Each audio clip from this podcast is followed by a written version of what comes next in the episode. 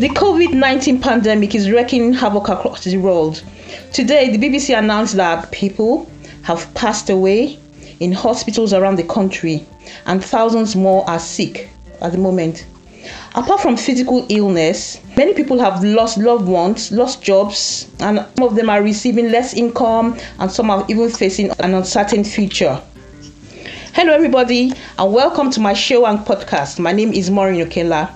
I help women, especially professional women and women in creative fields, to start up and scale up their business using life mastery skills, investment strategies, and social media. I publish this series on Mondays, Tuesdays, and Wednesdays at one p.m. each day. You can download this episode and previous episodes on iTunes, SoundCloud, or anywhere you listen to your podcast. You can also find me on YouTube. Simply look for Maureen No Kenla. And please remember to subscribe so you don't miss anything. Today, I would like to welcome a very special lady. She's very talented, she's very gifted, and her name is Lade Olugbemi, and she's here with me today. She's a lawyer and mental health expert. She's going to be introducing herself, but today she's going to be sharing with us some tips and ideas on how to live to safeguard our health during this particular time. Because as I know, many of us women have children at home, we have partners, we have elderly parents, we have other people who are locked down with us at home, and many things have been happening. As I said in one of my previous podcasts, I was in town around uh, Peckham the other day, and there was this gentleman in the top floor flat of a house, and he was shouting from the top floor to, saying that he wanted to jump down because he had been locked down for fourteen days. So things are happening. There's been an increase in domestic violence, child abuse, addiction, so many other things. But we have the right person here with us today, and her name is Lade, and she's going to introduce herself. Welcome, Lade. Thank you very much. Thank you for the invite. Um, thank you for the warm welcome as well. You're welcome. So can you please tell us more about yourself and yeah, what you do? Where do you want me to start from? How many minutes do you have? If you want me to tell you about myself. Um, just briefly, so that our listeners can know exactly who you are and what you do. Okay, um, you haven't introduced me already, but just a very quick summary of who I am. I'm Lade Olugbemi. Mm. I'm a non-practicing lawyer. Um, I am a mental health advocate, um, also a mental health first aid instructor. That is, I train people to become mental health first aiders. Okay. That is, being able to respond at first instance where a person is experiencing mental mm. health issues. Um, I'm a mother, I'm a grandmother. I work in one of the local authorities in London, U K, here. Mm. And um, I have a lot of other little, little Um, um, tips and bits that I do around in the community as well. But above all, I believe what I'd like to label myself as is mm. a mental health advocate. All I advocate right. and raise awareness in our community around mental health issues in the Black, Asian and minority ethnic communities. All right, okay. Oh, thank you for that. Now, um, as we know, we know we are all aware of what's going on around the world, especially in our communities. Um, I've lost some people who are close to me, and about that. What do you say? Sorry about that. Oh, Sorry thank you. That. That's all right. Yeah. So there have been ways I've been able to manage um, the stress and the anxiety involved. Um, but there's so many people out there who are still struggling with anxiety and fear. I organize groups for women where we meet weekly to discuss different things. And many of them are are scared, they're frightened, and even if you pray and you talk to them and everything, they're still they're still unable to manage their fear and anxiety. What tips would you be able to give these women? Um, that's a really tough question, because um, when you talk about tips in managing anxiety, it is kind of bespoke, mm. because what will be calming for me might not be calming for the other person. Mm. So, for example, it might be calming for some people to dance, whereas it do not work for somebody else. Yeah. But generally, one thing I say and one thing I advise to everyone is that find a safe place for yourself. Find out what works for you. Mm. Sleep might be calming for some other people, whereas sleep is not calming for some other people. Food can calm some other people, whereas food will not calm. Mm. It's about discovering yourself. Yes, a time of anxiety is a time where oftentimes times we're looking at the external factors, we're looking at the things around us. Mm. But the only thing that can help us get out of those tumults on the outside mm. is when we look on the inside. And my um, my ratio to life is that um, eighty percent of how a situation affects us, mm. it's all brought down from the inside. Yes. It is not percent outside, is eighty percent inside. Mm. So you may have all of the noise outside. There's some situations you never will be able to change. Mm. But you know what? If you prepare your mind for what is coming, if you prepare your mind even whilst you're in that situation and also after, it would help you to be able to float mm. through all the storm. Mm. Um, so, um, like I said, it's difficult to say this is what you do to manage anxiety, uh, but the long and short of it is take each day as it comes. Mm. Find a safe place for yourself. Discover what keeps you calm. Sometimes breathing helps. Sometimes sleep helps. Sometimes mm. dancing helps. Music helps. Exercise helps for some people. You know, there are all kinds of things that can help. Yes. But one thing I will say is that when the anxiety is going on for too long, yeah. Uh, when the anxiety stretches for over two months, for example, without a break, mm. uh, you would want to avoid a situation where it becomes a disorder mm. because um, that's another realm that you don't really want to get into. And that's why one of the key things my organization and a lot of other organizations in the United Kingdom raising awareness about mental health issues. One of the key things we are propagating is early intervention. Mm. You know, don't wait until it gets too bad. Let's talk about it. Let's I mean, there are lots of services in the community here. There are loads of services here, mm. and most of them are free. Yes. I mean, um, so it's about tapping into them. So anxiety, well, a lot of what can calm your anxiety, they're not the extraneous factors. They're mm. factors that are on the inside of you. Mm, okay, thank you for that.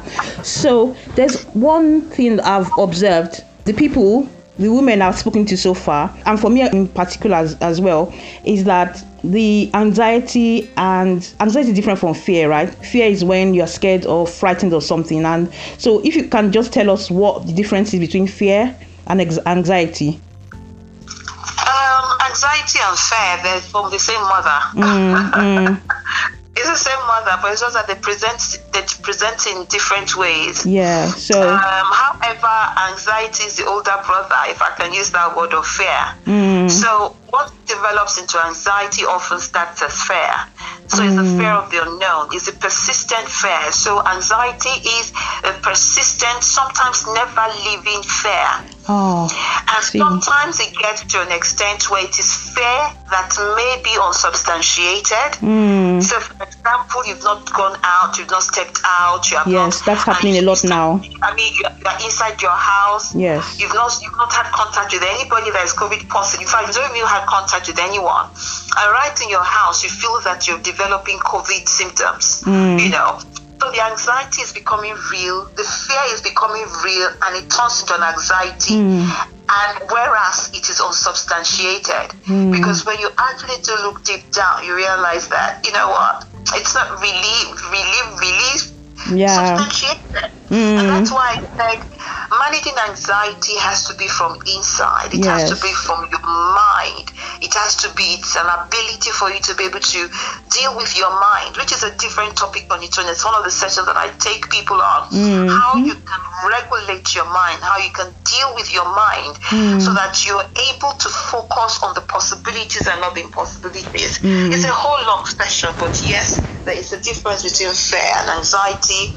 Um, in my Only to paraphrase, fear is the younger brother of anxiety. They're okay. all twins together. They're from the same mother. All right. Oh, thank you for that.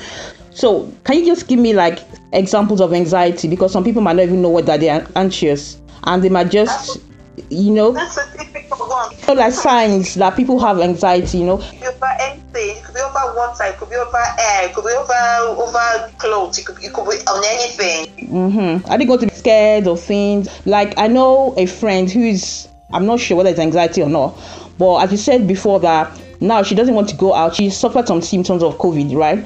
And she was quite ill, but now she doesn't want to leave her house for exercise. She's so scared of anybody coming to the door. She doesn't want to come out at all. She's annoyed and she's very short-tempered. So is that anxiety, or is it just, I don't know, I don't understand. I would not be able to define what that is, because there will be other factors that I'm not mm. open to. And all right. Secondly, I'm not, I'm not a psychiatrist. I'm not a doctor. I know. I know. Yeah, yeah. I, okay, all right, yeah. However, what I would say is anxiety is the bigger brother of, or the of, bigger sister of fear. All right. It is persistent and it is long, so mm. it is not just the one-off. You know, when it is persistent fear. Mm. So for her, for example, this person you, you, you've described, um, I would be saying you suggest to her to see her G P. Oh. Um, because like I said earlier, it's about early intervention, get in there early before it becomes yes. a disorder, yeah. before it impacts on her ability to live. Mm. So um, you should be saying to her, you know what, you need to have a word with your G P, so that the G P would assess and will signpost her to the right team. All right, and okay. Yeah. All right. Thank you so much for all these nice tips. Okay. Now I just have two more questions for you, and this one is: if you can just tell us how to safeguard our health, our mental health. So, what tips do you have to offer? Okay, I'm, I'm a Christian. I'm a person of faith, and yes. um, my my beliefs are always faith based, mm. and they're all they're, they're faith based. Mm. So I would refer to Proverbs chapter four verse twenty-three. How do you safeguard your mental health? Mm. Proverbs chapter four verse twenty-three says, "Guard your heart yes. with all diligence, because mm. out of it are the issues of life." Mm-hmm. You need to guard your heart. You need to guard your mind. You mm. need to guard. And what is your mind? The door to your mind are our five physical senses, mm. our eyes, our nose, what we breathe, what we taste, what we feel. Mm.